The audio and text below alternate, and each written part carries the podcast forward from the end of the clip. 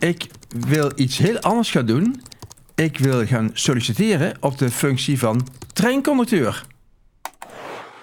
Ik heb een hele leuke vacature gevonden als medisch redacteur bij ms.nl. Ik denk dat ik toch maar dicht bij mijn eigen vak de journalistiek blijf. En dan kom je toch al snel uit bij een communicatiefunctie.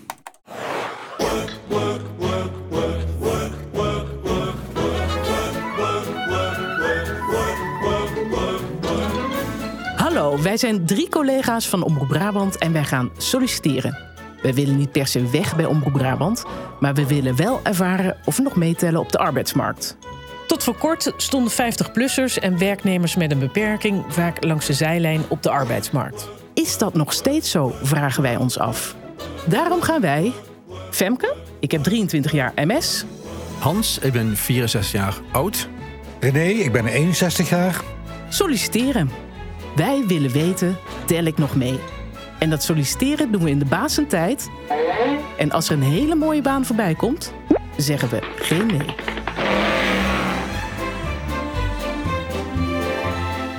Ik begin met goed nieuws. Driekwart van de 55 tot 65-jarigen heeft een baan en ook het aantal werknemers met een arbeidsbeperking met werk stijgt. Lang leven de krapte op de arbeidsmarkt. Hoera! Maar toch, als je binnen deze categorie valt en je hebt geen baan, dan blijft het lastig om een voet tussen de deur te krijgen. In de komende vier afleveringen hoor je wat wij meemaken als we ons als een soort vrijgezel op de arbeidsmarkt begeven. Want zo voelt het voor ons een beetje. Je krijgt tips van deskundigen en in iedere aflevering leer je één van ons beter kennen. Deze aflevering staat mijn 64-jarige collega Hans Jansen in het middelpunt. Maar we beginnen bij het begin.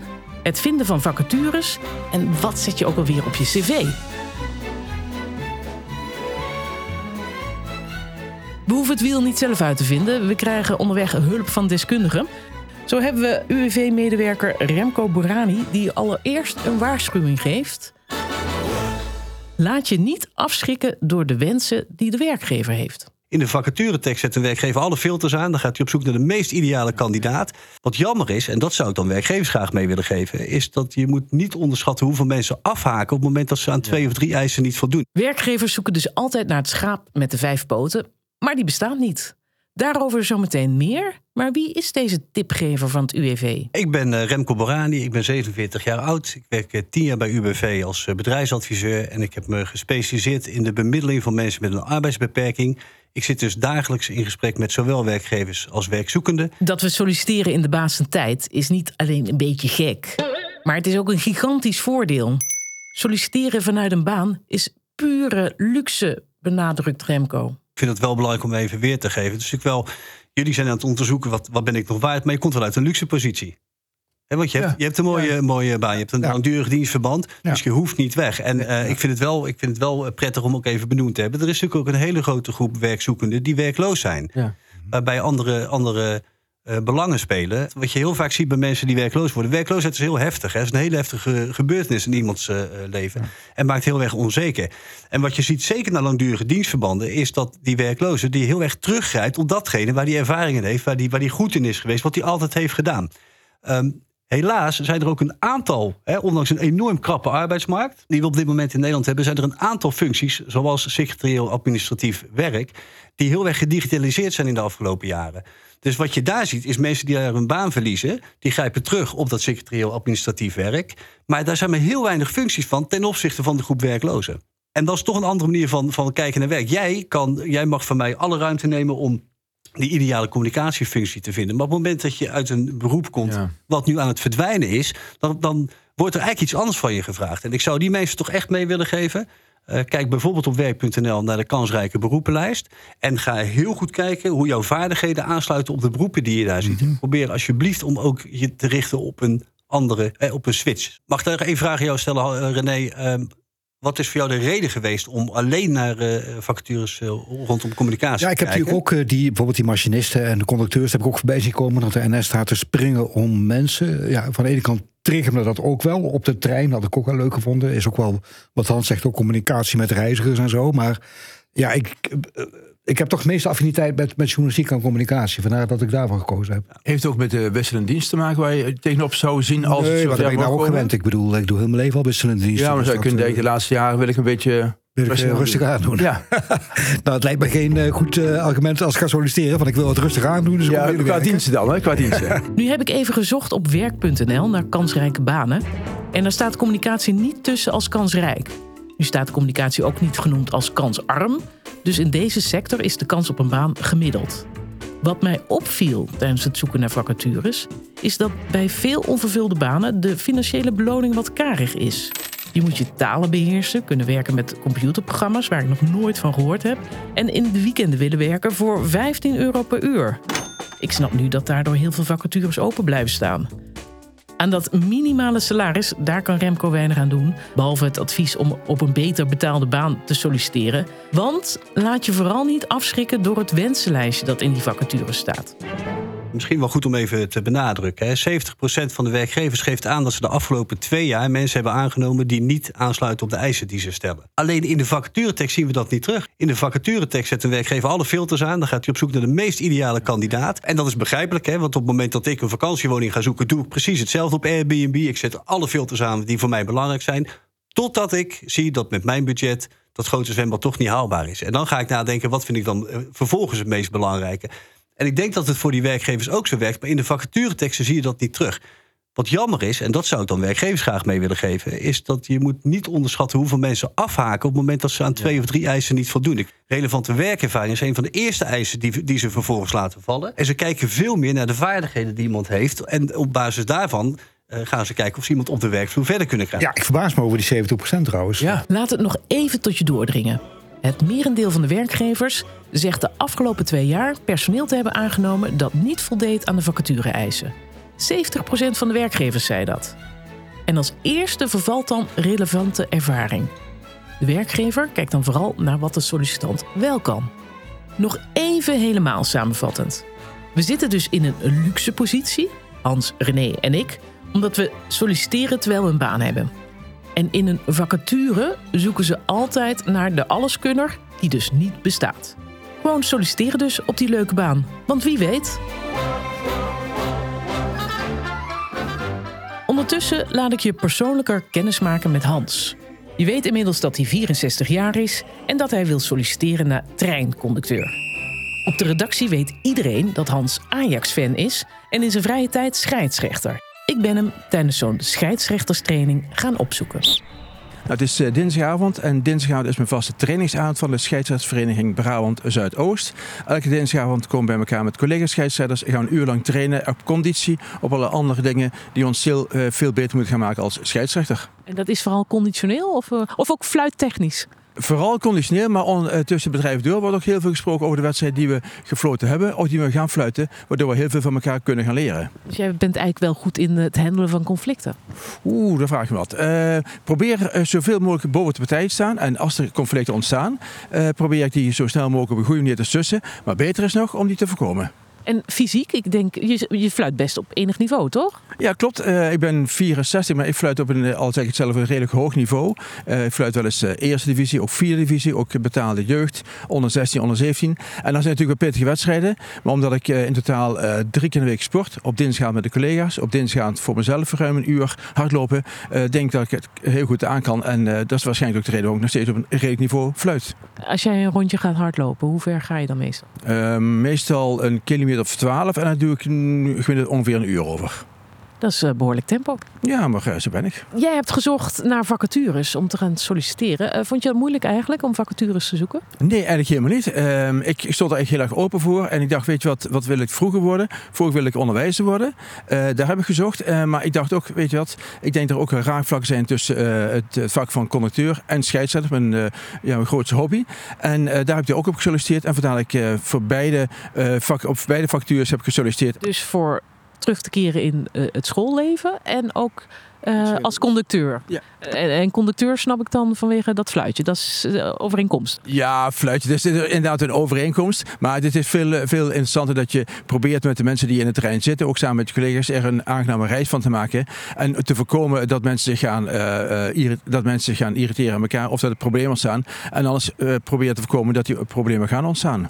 Dat is echt iets heel anders hè, dan in de journalistiek en eh, de, de communicatie. Ja, maar dat is ook een bewuste keus. Eh, ik denk, als je dan toch iets wil gaan doen op, op een later leeftijd, dan moet je echt iets heel anders gaan doen. Maar wel iets doen eh, waarvan je zegt, nou, blijf wel bij jezelf. Hey, ehm, die trainingsmaatjes zijn ondertussen al aan het eh, rennen en zo. Oeh, dan moet ik ook gewoon gaan rennen, hè? Heren, volgende oefening. Oplopen hier vanaf gele pionnetje, 20 meter 80%. Uitlopen en aan die kant lunges. Dus je doe je vijf keer.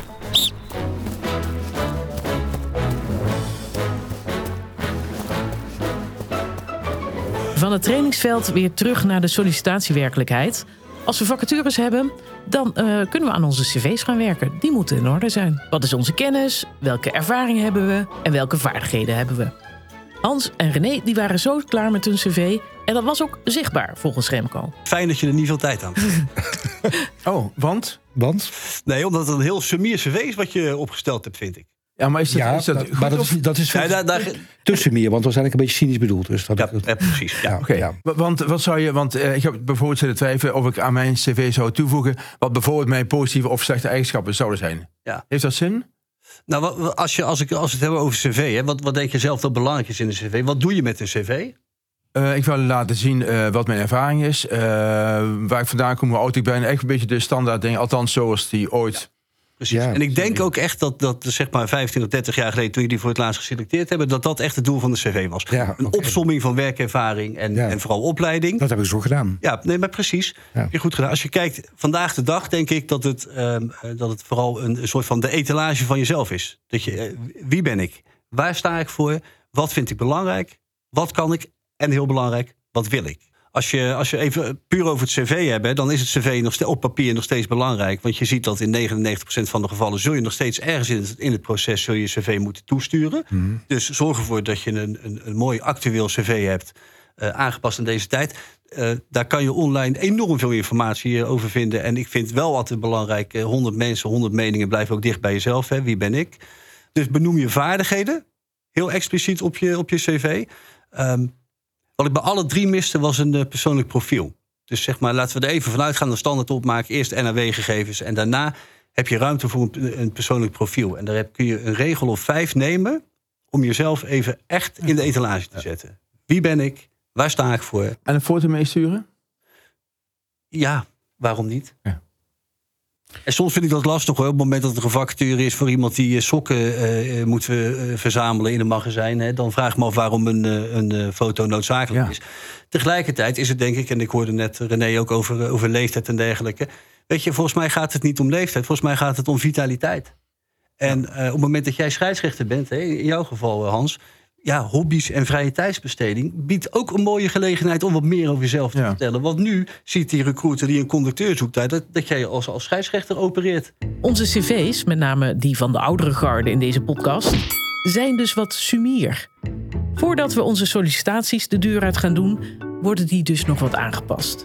Hans riep daarvoor de hulp van zijn dochter in. Die werkt namelijk voor een uitzendbureau en weet wat opvalt als je een cv schrijft. Hé hey Aline, kom hier joh. Hey, pap. Ja, kom. Gezellig. Dat tijd, want echt weet je, ik zit een beetje met mijn handen in het haar. Waarom? Ja, ik ben aan het solliciteren, weet je. Hè? Alleen, eh, ik heb helemaal geen ervaring met, met cv opstellen en, en hoe ik het beste kan doen. En je hebt er wel ervaring mee vanwege jouw werk. Kun je me even komen helpen? Nou, vooruit voor deze ene keer. Fijn dan, kom. Kom maar gaan zitten. Even kijken, papa. Wat heb je nou weer allemaal gemaakt? Ehm, Nou, een beetje positief, hè? Ja, goed geprobeerd. Zeker. De intenties zijn eh, zeker goed. Alleen heb je dit nou serieus in een Word-documentje gewoon eh, getypt? Wat is er mis mee? Ja, dat is natuurlijk een beetje ouderwets. Oh, dank je. Ehm, je hebt op internet heel veel verschillende formats die je gewoon heel gemakkelijk kunt, eh, kunt invullen. Zelfs via Word heb je formats voor een cv, zodat je precies weet wat erin komt te staan en het heel overzichtelijk is. Dus daar ga ik je eventjes mee helpen. Dank je. Kijk, dit is een eh, mooie layout die ik eh, voor jou gevonden heb eh, op internet. Ja.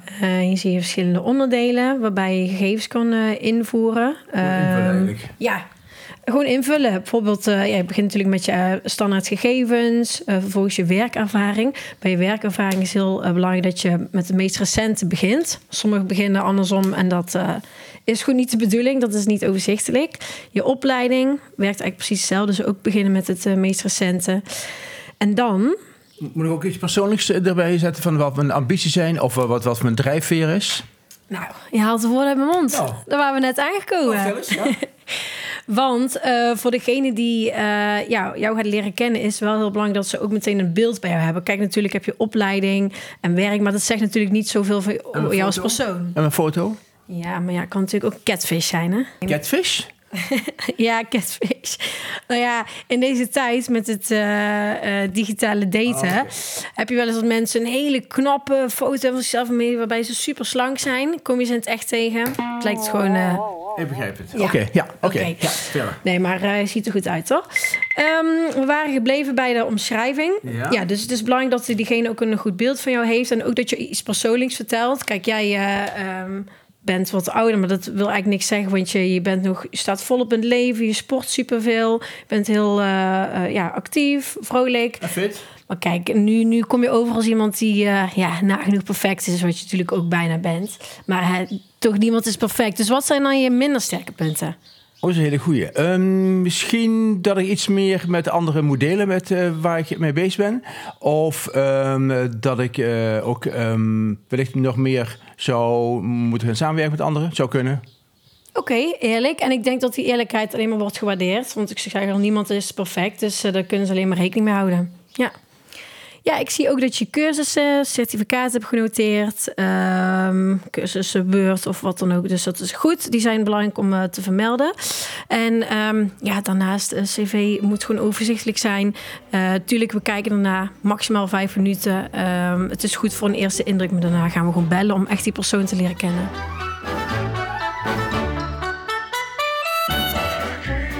Waar je in een ver verleden vooral op zoek ging naar een nieuwe werkgever, word je nu vaker gevonden door werkgevers. Welkom in de digitale arbeidsmarkt. Je ziet eh, eh, werkgevers heel veel met, eh, met eh, digitale platforms werken. Hè. Dus, je- Ja. dus die, die sollicitatie gaat bijna altijd eh, digitaal. Ja. Eh, daarnaast ook belangrijk om te weten... het gaat natuurlijk ook de andere kant in. Werkgevers zijn heel actief op zoek naar personeel. En daar gebruiken ze social media, met name LinkedIn bijvoorbeeld. Ja. Dus ook daarvoor zorg dat je een mooi, goed gevuld LinkedIn-profiel hebt. Bij voorkeur dat je er wat actief mee bent. Dan, kunnen ze, eh, dan krijgen ze nog meer feeling bij wie jij als, eh, als persoon bent. Hoe is het met jullie LinkedIn-profiel? Nou, die heb ik nog niet. Die heb ik niet. Dat heb ik gezien. Nee, ja, ik heb hem, maar ik ben niet actief daarop. Nee, ik ook niet. Nee, precies. Een beetje een pijnlijke stilte bij ons drieën. Samenvattend, onze cv's zijn wat minimalistisch, online zijn we soms onvindbaar en... Oh nee! Mijn vacature medisch redacteur bij ms.nl is verdwenen. Oh nee! Dat leek me nou juist zo'n interessante. Probeer nou in heel dat solliciteren de regie ook in eigen hand te houden. Want ik hoor jou nu al twee keer zeggen... ja, mijn vacature is er dus niet meer. Ik zou ze even bellen. Oké, En op het moment dat je het navraagt... dan krijg je namelijk het enige juiste antwoord, dan weet je het. Oké, ik ga bellen. En of die vacature dan ook echt verdwenen is, dat hoor je dan in de volgende aflevering. Wij gaan ondertussen werken aan onze sollicitatiebrieven. En weet je wat Hans heeft gedaan? Die heeft aan onze chef een aanbevelingsbrief gevraagd. Voorbij zijn sollicitatiebrief. Luister maar hoe dat ging. Het is toch wel een beetje spannend. Ik werk nu al ruim 30 jaar bij Oom Brand en dan ga ik zeggen tegen mijn chef dat ik toch weg wil. Nou goed, ik doe het toch hoor.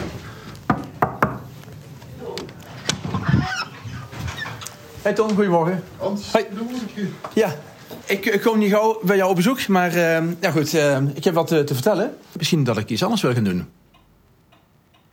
Dat vind ik een verrassing. Ja, ik kan me voorstellen. Maar ik ben nu nog fit en ik denk eh, dat ik, eh, ondanks dat ik nog maar een jaartje of twee te gaan heb, eh, wellicht ook nog ergens anders me heel nuttig kan maken.